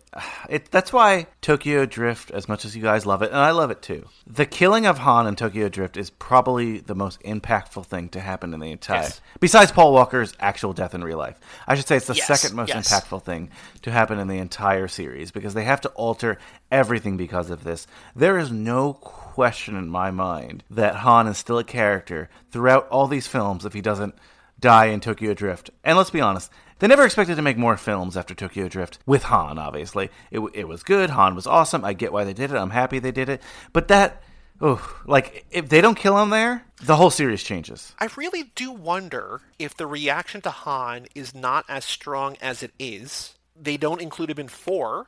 Because, like, he's in four because they're like, hey, we know that you love him, and, like, also now this sets up this alternate reality where we can bring him back, right? Like, it almost feels like adding him was, like, a, in reshoots. Like, let's just add him in a couple scenes at the beginning or whatever, right? Like, Yeah. I wonder if, if Han was not as popular as he was, would Tokyo Drift be chronologically in order? I think so. I think Brian's making a good point. There's no reason it's not other than to bring him back. And Brian's making the other point, like if they didn't kill him in Tokyo Drift, as cool as he was, I don't think it would be so sad that he's not around anymore. Because he could always have the idea that he could come back, right? I'm definitely on the fence about it because I think that regardless if he dies or not, he's still a really cool character. And for what percentage of the series was directed by Asian Americans? So we got three, four, five, six are all Justin Lin, and James Wan did seven. So that's you know that's a big percentage right there. Five of nine, and then it's going to be six of ten. So after F9 comes out, it'll be 60%. Like his representation, uh, Han is so important. I know we we have uh, what like Johnny Tran and Asian characters at the beginning, but none on the team, right? Either way, just the diversity of this franchise, which you guys have saluted, um, it's amazing. But he's a necessary, in my mind, character. Just uh, not just because he's Asian, he's also awesome as hell. Yeah, Like, he's arguably the coolest character in the whole thing, which is funny. Like everybody's like Han is the coolest, right? Nobody's like, oh, the Asian guy. It's like Han the coolest No. one, right? no, definitely. Here's a question What does he do in this movie? He saves Giselle from the sniper that one time. Is there anything else that he actually does? He goes on a lot of teams. I don't know. Sure. Because I'm right there with everyone that Han is like my favorite. I think Han is the coolest, but I think that's almost entirely from three. Like I think in four, in four he's barely and he's part of the heist. In Five, five, five, yeah. No, five. He's five. He's he's he's cool. What does he do in five? Giselle gets the handprint. this goes to a theory I have. Maybe you guys have talked about it, maybe you haven't, but I believe that this was the true sequel to Fast and Furious. That this is what they were going to do next, and the team was supposed to be a lot smaller. It wasn't supposed to have Han. It wasn't supposed to have Giselle. It was just supposed to have the characters from Fast and Furious. What was it? What is that? Okay. Uh, four? Number yeah, four. Four. Yeah. And they kind of shoehorned them in because they said, oh, wait, you could do that, but we have this awesome script that was supposed to be an Italian job sequel that Yes. we think we could make into a Fast and Furious sequel and really take the franchise to the next level. They said, okay. They brought people in because it made sense with that team. And now that they had that success, you're not going to delete everyone. I mean, they deleted, uh, the, what's the two guys Oh, from Rico and Tego. But they're back. They came back in eight. they came back in eight, but I'm saying at this point, right? Like they're like the team couldn't be that big, but they're like we got to keep some people on because the fans want to see them. Uh, To your point, Joey, I think that Han and a lot of the other characters here are just there are a lot of scenes where you're like, okay, they're just going along for the ride. I'm not complaining, but Right. I definitely, again, think that this movie could have theoretically worked with just the core team of like Brian, Dom, and maybe some other people. And that's what Joe and I have been talking a lot about, especially recently, about how like you need to kill people off because it's too big, but we, mm-hmm. you can't kill people off because all the actors' egos are too fragile, and they're like, I don't want to be dropped from a movie that's going to make a billion dollars. Oh, yeah. Because even if I'm a third tier actor, I'm still going to net probably 10, 15, 20 million dollars, and like I don't care that my character has nothing to do. Pay me my ten million dollars. True. Which is a bummer, but that's the way of the world. Get that paper though. I never hate on people getting paid. So Brian, do you? I mean, you mentioned your favorite stunt, your favorite car scene is that bridge scene. Is that your favorite part of this movie, or do you have another part that's not, maybe not car related that you like more than that? Favorite part of the movie? Like Rita Ora? Yeah, that was cool. That was cool. I like how they're still trying at this point to integrate street racing into it. That that feels cool to me. I don't know if I have a favorite part necessarily. Um, anytime Roman's on the screen, any of his Roman Roman one line. Maybe we, at the beginning when Roman's on his plane, I'm like that's cool It's to me Roman, too. bitches. that's such a good part. I love that part. You know, speaking of the beginning, in the opening credits, which is still the greatest credits maybe in any movie ever. Well, that's maybe not true because the Superman 3 opening credits are really good. But in this franchise, it's the best credits. And there's a shot of Dom in front of oil derricks. Hmm.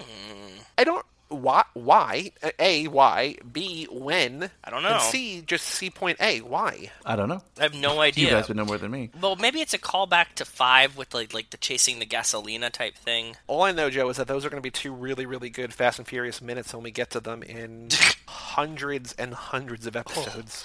God. Another question that I have: Okay, hit us. cold open, movie starts.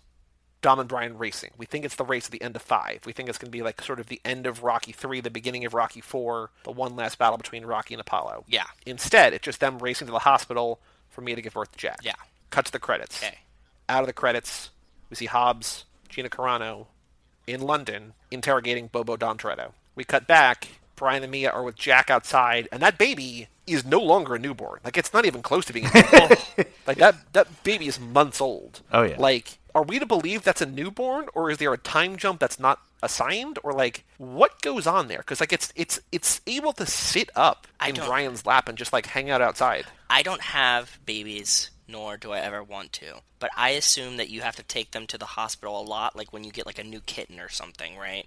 So we can assume that there was just like a time jump there, that they're just constantly at the hospital with this baby. Like you have immunizations to hit, you have physicals, checkups. They're probably always at the pediatrician. And so we're just skipping the boring part. Yeah, so you just like time jump ahead a little bit until like the baby's not weird looking. It's yeah, totally like a filming call, right? Like it's really hard to film with newborns and stuff, uh, like legally. So it just made Legally. more sense, I guess. we're led to believe that before the credits and after the credits, like it's simultaneous, like it's all happening at the same time. Like there's no time jump, but like it doesn't make sense. No, not that it's It's not, important, yeah, but like doesn't. definitely not. I'm sure if you compared like haircuts and stuff. they both look like they're composed and they're able to shower. Like it does not feel like they have a newborn where they're both like, I don't know how to live my life and keep this thing from dying. Exactly. Yeah. And I did notice that the Dodge Charger that Dom gives Jack, the license plate on that car, I oh. think says Mini Wags, M I N I W A G S, and I googled that, and Okay. nothing comes up. Like people think things come up, not at all in the movie, and like I don't know what Mini Wags means. I was hoping uh-huh. there'd be like some kind of like little like it said Toretto or something, but no, Mini Wags, and I don't know why. Mini wags, that's weird. It's a little London, a little Londony feel. I don't know. I don't know. Yeah, I'm trying to look it up myself. It was maybe it was like a, a hint that we were gonna go to London. Maybe. And then there's the one other thing in that scene because they're talking about how like they're in Brazil and they're all like happy and like it's beautiful and they've got family and they've got love and they've got money. It doesn't feel like home. Yeah. And Brian says maybe you don't appreciate something until someone takes everything away. And they're talking about 1327, they're talking about Letty, but I'm like, you know, coronavirus, like again, we didn't realize what we had until it was gone. You don't know what you So got till it's apt. gone. I agree. Paved paradise, put up a parking lot. Go back to that Fast and Furious minute. Okay, coronavirus house that you would be in. Who do you want to be quarantined with of the family? You get to pick hmm. three, and then I put a fourth one in to try to change your mind. Oh no! So this is like this feels like a Netflix reality show. It's like Dream House with somebody's gonna sabotage you. Yeah, go ahead. Pick your three that you want to be quarantined with. Of anybody living or dead, Anybody living or dead? by like giving the three first before you give the fourth, it's setting me up for failure no matter what. Go ahead. I know, but try it. Just give me three. Who's the top three you'd want to be quarantined with right now? Uh, I mean, hmm, very is wildly tough. I mean, I would like to see I mean, like I want Han and I want Giselle, but like them together means like I'm just not part of that equation at yeah, all. Yeah, you're a big Why? third Why leg. not? Oh, Could be. Brian makes a good be. point. This could be I'm a the tricycle. unicorn in that relationship. There are teases for uh, what do you call it? Like a truple or something like that, like a three-person Yeah. couple. There are teases for that as well. Dom says to what's her name, the Brazilian chick. She, he's like, "You could stay if you want." I mean, in the new X Men, when they rebooted the X Men comic, Logan and Scott and Jean are in a three way relationship. So like anything's possible. Are Logan and Scott in a relationship together? Yeah, they're they're in a th- they're a, a whatever a thruple. They're they're they're together. Yeah. Interesting. I'm okay here. Okay, Okay. Give me okay. your three. Number one, Okay. Hattie Shaw. Hattie. Okay, good choice. Yeah. I'll do. Oh God, this is gonna go terribly. Oh, I'm it's not Hattie. just I'm from gonna say movie. It's not just from this movie. Any characters? Well, family. Hattie, Family. Han, and Giselle. Okay. And you also get peak eighth movie Roman.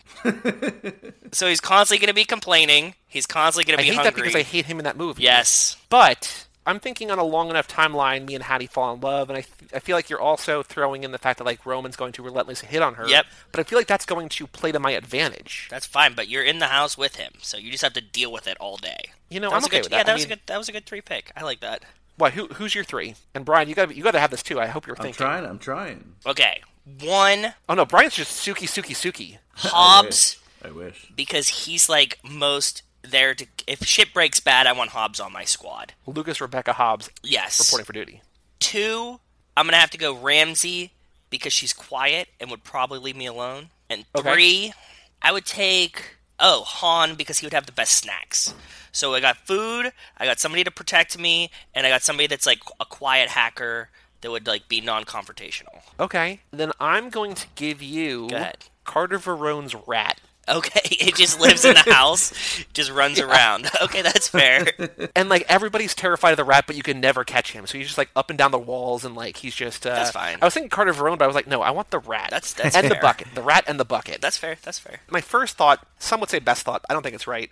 I was gonna throw you Cipher and just like have like a real like wild card in the mix. They would just like, that play. probably. Cipher and Ramsey would play like Civilization all day or something, right? Like this is what they'd I be know, and I feel like she would just become like productive and like good. Like that would be cool. So yeah, just you have a rat in your house. That's fair. A literal rat, not a metaphor. Okay, Brian, your turn. Pick three. Um. Okay. So my first pick would be Suki, Suki. of course. Yeah, of course. That's Because fair. why not? boy. Yep. I'm gonna stay in the same film and pick Monica Fuentes. She pretty lady, but she's also very resourceful. You're making a little Playboy mansion over here. Jeez. No, I, I was I was gonna pick uh, we Ramsey, Nicole, it's but okay. no, I gotta pick a guy. I gotta pick a guy. So I'm gonna pick Braga. He knows where it's at. John Ortiz is an amazing actor, one of my favorite actors, underrated. He was just in a Philip Seymour Hoffman movie you guys covered. Yeah, he's he, Jack Jack, Goes Goes Boating. Boating. He's in a bunch of cool stuff and whatever. I mean, that sounds like a cool party. He, he knows how to party. Uh, So Suki, Monica Fuentes, and Braga. he's trying to be different. Oh, okay. I Wait, I got like one. Don't need to add someone because like that's that's chaos. No, you you get the douchey guy with the Camaro, like the old guy with the leather cuffs. Oh, yeah, he's also in the Oh. house. Yeah. that does ruin the house. Damn it, that does ruin the house. Who would be like the ideal? I feel like quarantining with like Bilkins would be cool. Like Bilkins is like Bilkins yeah, was on my out short list. He was on my Mr. short list. Nobody, top tier quarantine pick. You'd have the coolest stories. Joey, I'm gonna pick a different one for you. Okay. Wait, you picking my whole house? Or you picking my fourth person? No, it's just gonna be your whole house. It's you, Okay. Braga, Carter Verone, and the Brazilian villain from Fast Five. Just all villains. Joey's just in a house yeah, of I feel like you'd learn something from him. I, fer- I feel like you'd, you know, they all have a similar vibe. They're all different, but they all have a similar vibe. Like they all definitely deal drugs.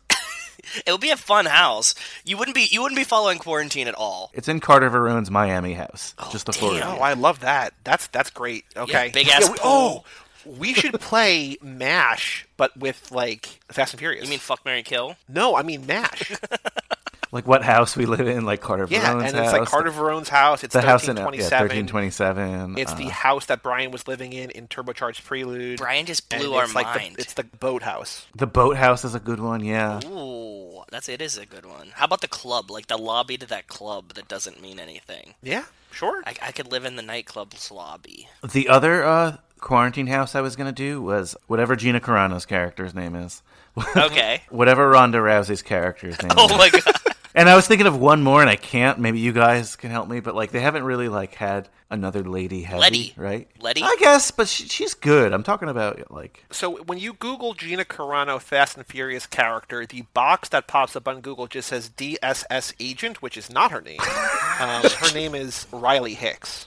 okay. You could do so if you want like another heavy, you could do I don't know how to pronounce it. Vague V E G H. She's the she's the female Brian in Shaw's crew in this. Oh, the That's blondie. Not a True, terrible true, idea. one, yeah. true, yeah. You could do Kara, Gal O'Regan. Kara Gail Regan. No, Kara is the is the girlfriend that Han has in Los Bandoleros and the beginning of four. oh, I forgot about that. Yeah, same. She, I guess, is the post Giselle Oh. girlfriend. He moved on. But if you want another female, so you want like a female like fighter, I guess it hasn't Carano, really you got existed Ronda yet. Rousey. It hasn't really. I feel like you got to throw like Rita Ora in there too. I guess. I don't know. It just, She doesn't feel Mm. like a fighter. That's, that's a little weird. Well, that was a fun game, Joe. Thank you for that. Sorry. that was good. Yeah, thanks.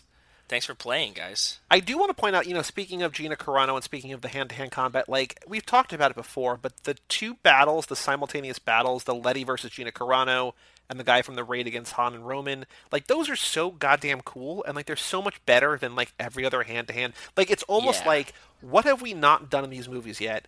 Like something that's basically out of the raid or out of you know Old Boy or something. Like let's just get these people who can like really like when Gina Carano like leg flips Letty, Mm-hmm. or when they're like it just it's so cool and it's almost I don't know if it was we have these people let's write to their strengths or like we want to have this kind of scene let's cast the right people but whatever they did it wound up amazing. It's definitely we have these people. Let's write to their strengths because again, how many rock bottoms is Dwayne Johnson doing in these early series runs? You know, it is what that's just what they do here, which is fine. I'm totally cool with it. And then my only other new note, also about Gina Carano, is at the end, when they're on the plane, and Hobbs tosses Letty the harpoon, and Letty says, "Wrong team, bitch." Yeah. Riley looks at Hobbs, and he shrugs, and then Letty shoots her with the harpoon, and she flies out the airplane. I don't hundred percent understand how harpoons work, but like, shouldn't she be tethered to something?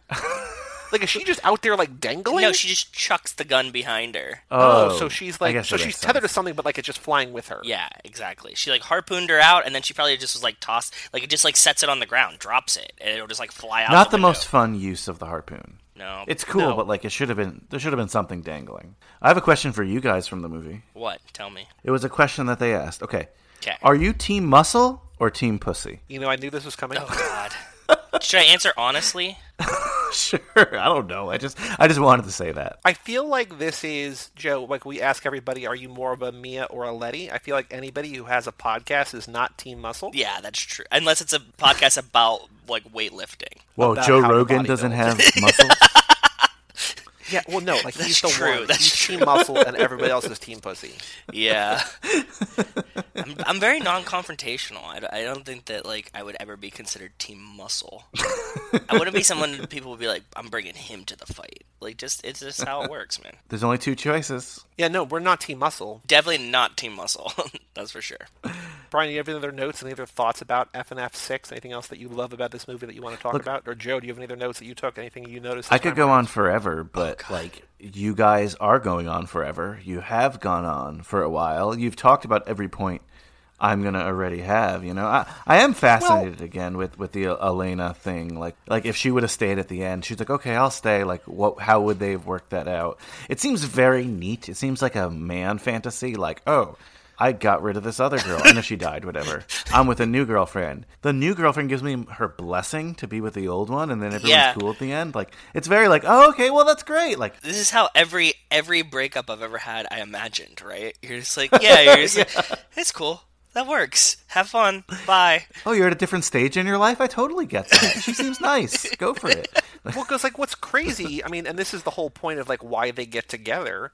But in the beginning of this movie, when Dom is like so visibly torn up because he's got he's basically in paradise with you know not the love of his life, but a love of his life. Mm-hmm.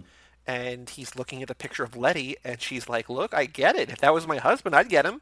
Like, go go get your woman." And it's like, wow, like that is very emotionally complex, and also like maybe just kind of a male fantasy. Just like, yeah, go get her. I'll be waiting here in case that doesn't work Yeah, out. I'm if that doesn't for work out, Exactly. I'll be waiting All here right. pregnant. Remember, she's pregnant at this point. Unbelievable. Yeah. Well, so so here I will rephrase my question to you from earlier, Brian, differently. 'Kay. Is that you're obviously going to be on the show once or more per lap to talk about every movie at some point eventually. So is there anything specifically like I feel like a lot of the conversation that we had, the new conversation we had about this, was about two and three. Was not even about this movie. Like That's two movies that fine. we talked about already. I liked it. So is there anything specifically about six? That you know, even if we've covered before, that you want to talk about any other you know questions you had, uh, things see. you noticed, things you love, things you hate. Stasiak, he comes back, right? Yeah. Sure does. Yeah, he does. It's weird because like they want full pardons, and then Dom at one point is like, "Oh, we knew that we were never going to get full pardons since the day we were born for some reason," and then they get full pardons anyway. Like I thought that was odd, but then they don't have him again. Like I'm okay. I'll ask you guys this: Where are they now? Are they criminals or are they good guys? Or are they neutral? Like today, where are they After eight or today after six? after eight? They're good guys after eight because they were trying to help help them get Cipher. So at the beginning of eight, when they have to break out, like when Mister Nobody recruits them, like you need to steal this thing, and then Dom steals it from them. Like that's why Hobbs goes to prison because like he's operating outside of the law, right? And so he gets sent to prison because what he did was. I think that they are technically bad guys, like to the public, to the world. To the they are public, bad that's what. I mean. They're always good guys to us. But to the people who are in power, like the people who actually like can pull the strings, they are good guys. Yeah, because Mr. Nobody Gotcha, gotcha. recruits them a bunch, so they have to be on the good Yeah. side. Yeah. But like that's the big point in the beginning of eight, where he's like, "Look, if you do this and you get caught, I can't help you." fair. Yeah. Okay. Good point. I think they kind of exist. They teeter between that space of good and evil, but I think that they are, or right and wrong, or whatever. But I think they're closer to being criminals. It's you know, have you ever you ever think you're the bad guy wanting to be the good, guy? Not the- yeah. Every oh, day. oh, you hit me in the heart with that one. I had another question for you guys. So Hit while watching this film, and there was a street racing scene, um, or at least showing the street racing culture, and I noticed in a lot of the films, there's a lot of these street racing scenes, especially early on, and it seems like the crowd is mostly women, right? Like there's, there's a lot Yeah. of women dancing with each other, especially at the parties too. Afterwards, they're touching each other, dancing with each other. I'm wondering point. if you found that on this podcast that your audience has been mostly women. Do you think are women mostly the fans of, of street racing things and, and this franchise itself? Because the movie would let me believe that was the case. Well, according to our Spotify metrics, we are 51% have a 51% female listener base, which I think is not true. Anecdotally, via email, that is not true.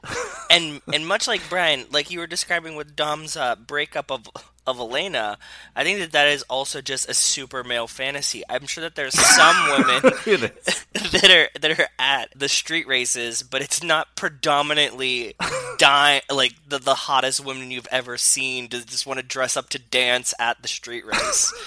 I don't remember if it was Liz or if it was Roxana, but one of our last two guests said that there's basically like a quota for number of lower halves of butt cheeks that you're supposed to see in these movies, and like yeah. You could show a dude's lower half of butt cheeks, but like I think the people paying to see this movie in theater are not paying to see the lower half of dudes' butt cheeks. True, It's a shame. Generally speaking, not what I'm paying for. Okay, I was just curious if you had found that as well. No, but women do love these little movies. confused. That's a, that's a different oh. thing too. Like they do Yeah, love sure. the movies, and there is something in there for everyone. Like we always say. I agree with that. Yes. I agree with that. I do feel like those, like the basically race wars or whatever you want to call, like the British race wars or Rita Ora is. I feel like it's kind of combining two different things. It's kind of combining gearhead car culture, Yeah. uh, which I feel like is most of the audience of this show, and then it's also collecting party culture, which is the women in those, and which I feel is not this show, which is not usually podcast audiences. I True. like They're out doing- people living listening to life. Podcasts are Eh, Excuse me. I host a show with party in the title. I resent what you said. Yeah, but I feel like by having the word slumber before it, it kind of negates all the cool elements and all the cool properties of the word party. Snooze. And half your episodes are now called study sessions. It's not even like there's a party there. you brought the bell home with you, Brian. I did bring the bell home with me. It's another story.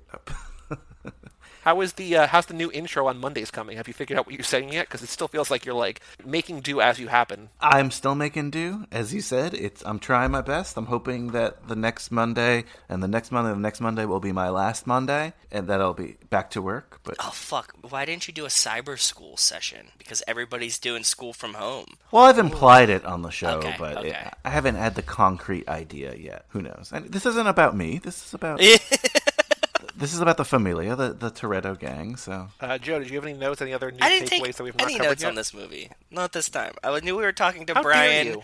No, I knew we were talking to Brian. I mean, at this point, I'm kind of I'm I'm in cruise control right now. I know what's going on. I just want the guests to just lead and have fun, just whatever they want to talk about. I'm sure we could figure something out. If there's no other, Brian, do you have any other notes, or do you want to play a couple games? Let's play some games. Well, first off, Oh, this ain't no 10 second race, aka boy, Oh.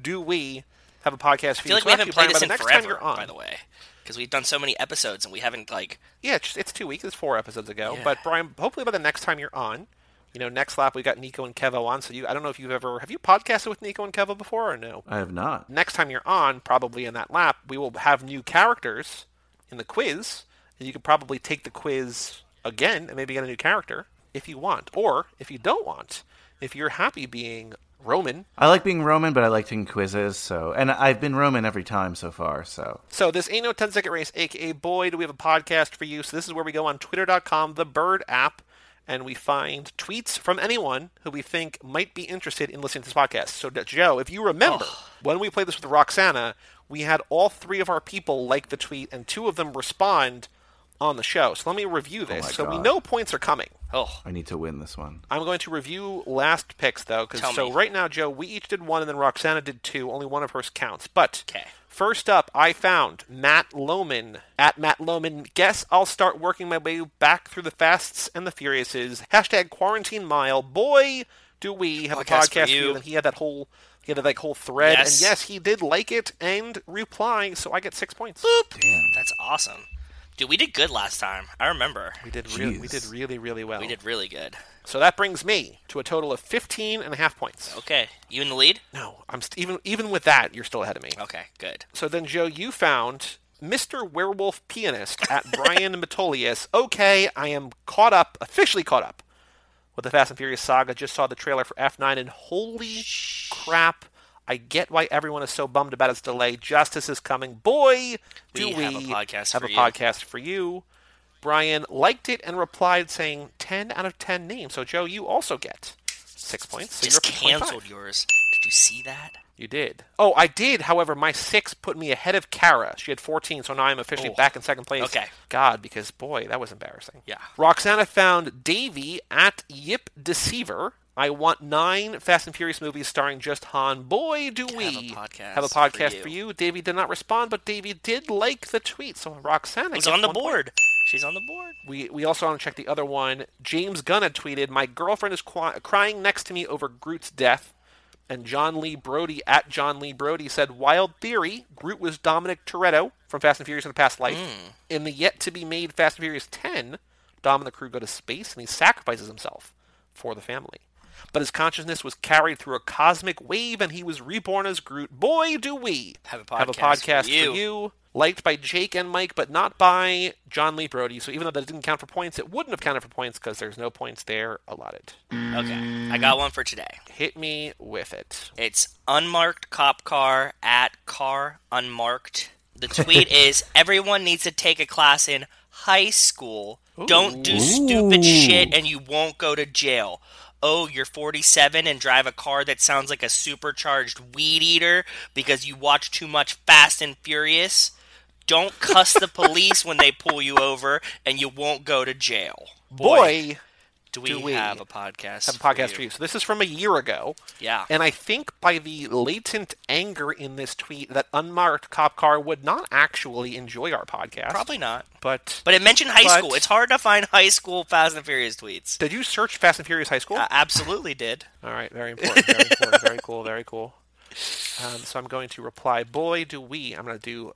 Oh, no, not from me. Hold on. I like the name too, unmarked cop car. That's pretty funny. Now, Brian, have you found one yet, or are you still looking? Um, I sent you one. Oh, do you want to read it? I, I don't like it as much. I have, I've never scored in this game, correct? Did he? Did Bri- is Brian on the board? Brian, let's see here. Gotta look at the uh, this tab.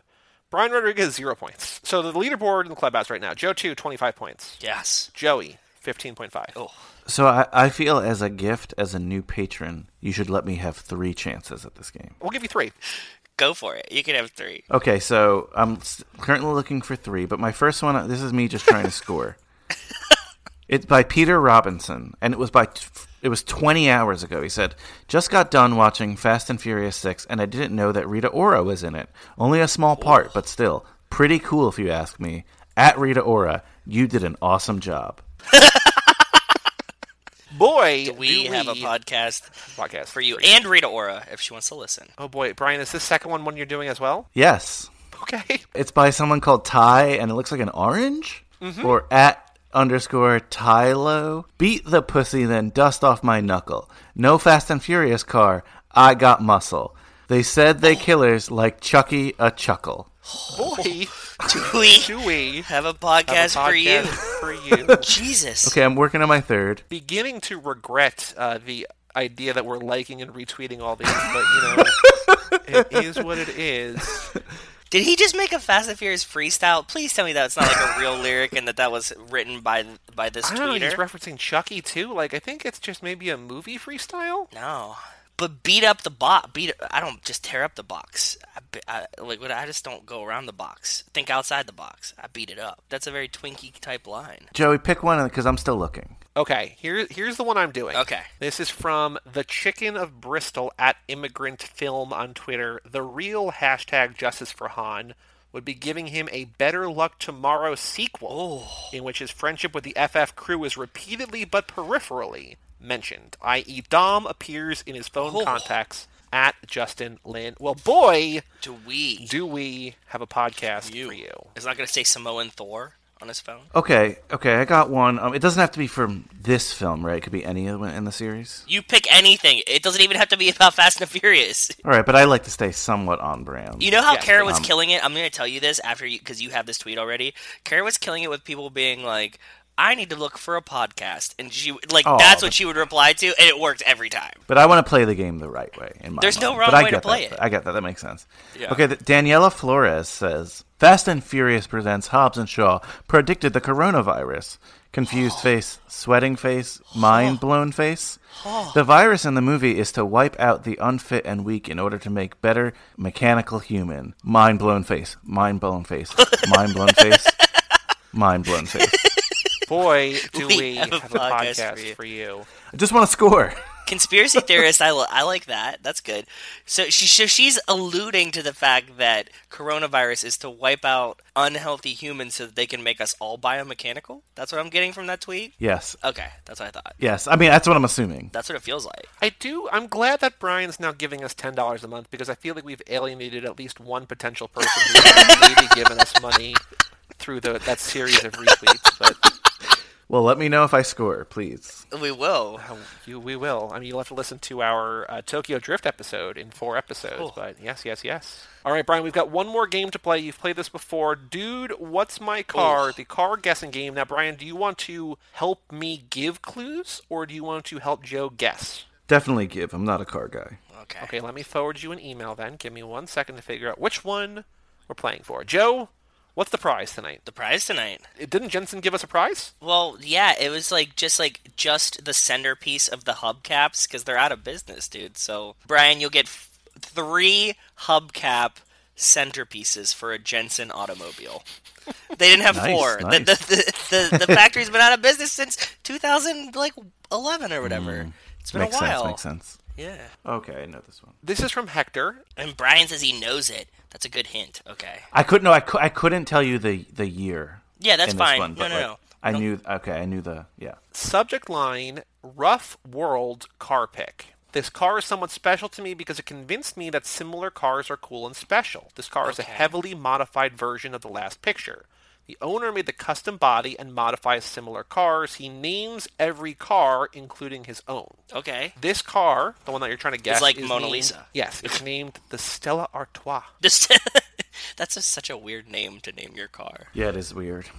This is a German car. Okay. Yes. Uh, there's one that's black and there's one that's red. Can I can In- I just in like this, Babe yeah. Ruth and just like point to the? You can see me. Just point to the thing. Yeah.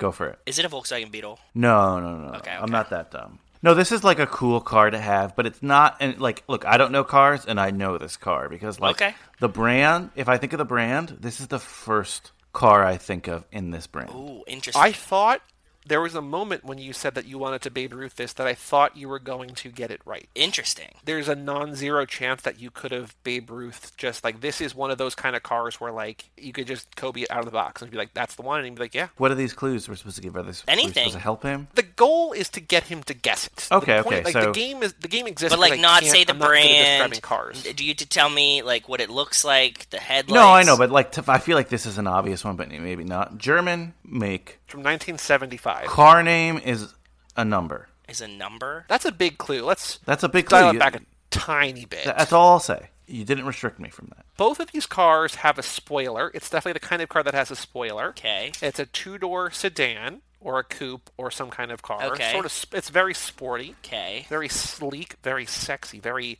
curvy car. Okay. Very low center of gravity on both of these. I mean, they are modified, but it feels like they're both very low to the ground by design. Okay. It's a number. Well, yeah, there there are only so many German car makers. The headlights both they look like eyes. They look like eyes. You weren't so wrong when you when you guessed the Beetle. Okay. It's not a Volkswagen or anything like that, but in terms of a very different like price ranges, but in terms of a preferred shapes, we'll say. Okay. Is it is it a Porsche? Yes. Is it just a 911? Yes. Oh, well, Hector knows from the early episodes that this is my old white man dream car. Oh. Okay, let me see this 911. Oh, very cool. This is actually just like the one that Rachel built the Legos, right? Didn't I tell you guys that she got one in Legos? I think I posted a picture Yeah. of it. Yes. Yes. It's Yes. very very cool. My friend has an old an old 911 Turbo that's right around this year. He's like a, an exotic car salesman, and that's one of the cars that he drives, and I'm super jealous of it. But yes, this is my old white man dream car, and I absolutely love it. I would drive one of these immediately. So Hector said So he showed him that this kind of car was cool. The owner of this, the owner is Akira Nakai. Do you know that name? No, I don't. He's a Japanese car tuner and the founder of the Porsche tuning company Rauh-Welt Begriff, which specializes in the design and installation of custom wide body kits on older Porsche models. Oh, very very cool.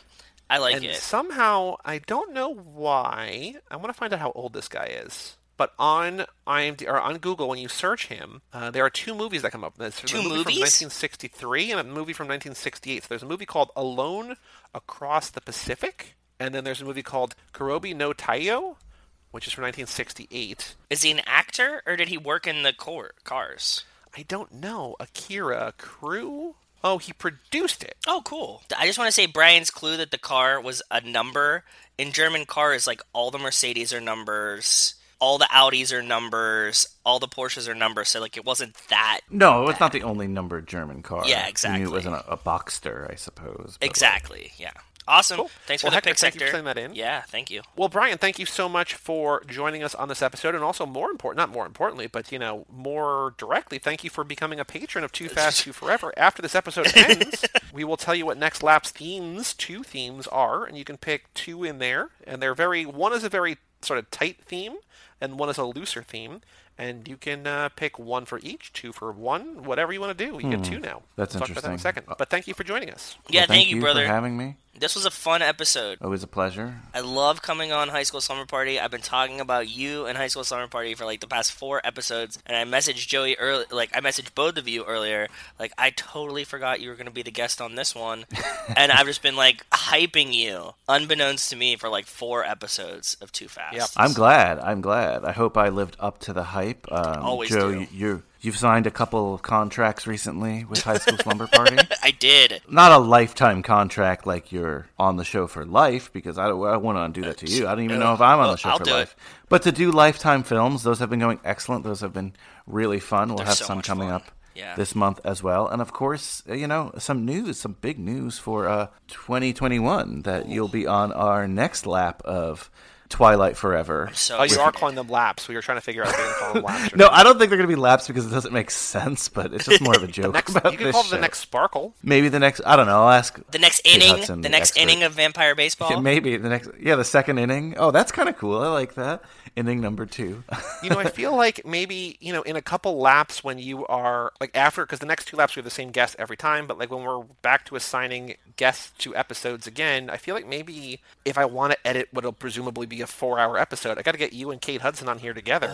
Oh my god. and that- maybe it could be like a promotion of uh, Absolutely. Twilight Forever or something. That would be awesome. We awesome. can I would- recast. I would we can that. recast Fast and Furious movies with Twilight characters. Ooh, I like it. I, I, know, like it. but we'll save it. We'll save it. We're tabling that until you both come back. Joe, you and I had another idea that'll air What? sometime at a later date on my show for what will happen the next time I'm when I do all the films and then I'm on Too Fast. Okay. We came up with something. I can't I can't reveal it right now, but you I don't have to remember listen it. to. Is it coming out on the episode releasing on May 18th? No, this is like a backlogged one, so I have no idea when this oh. one will come out, but you'll just have to hear it. Oh boy. Awesome. I'm excited. I could tell you off air. I could remind you off air. I don't Very remember. scary. Okay, very cool. Well, Joe, next episode on Friday of this week, you and I are doing Dirty Mary Crazy Larry, which as excited. I was editing as I was editing Death Proof, I think every time I said that movie, I got the I got the adjectives inversed. Yes. So I said it wrong half the time and I said it right half the time. Yep, same. I fixed it once and I was like, this is not it. That it's not going to keep. Nope. But yeah, Dirty Mary, Crazy Larry, the good or the older all or nothing days, the good old days, dumb people smashing real cars. Dirty Mary, Crazy Larry. But Brian, thank you again for joining us here and for all things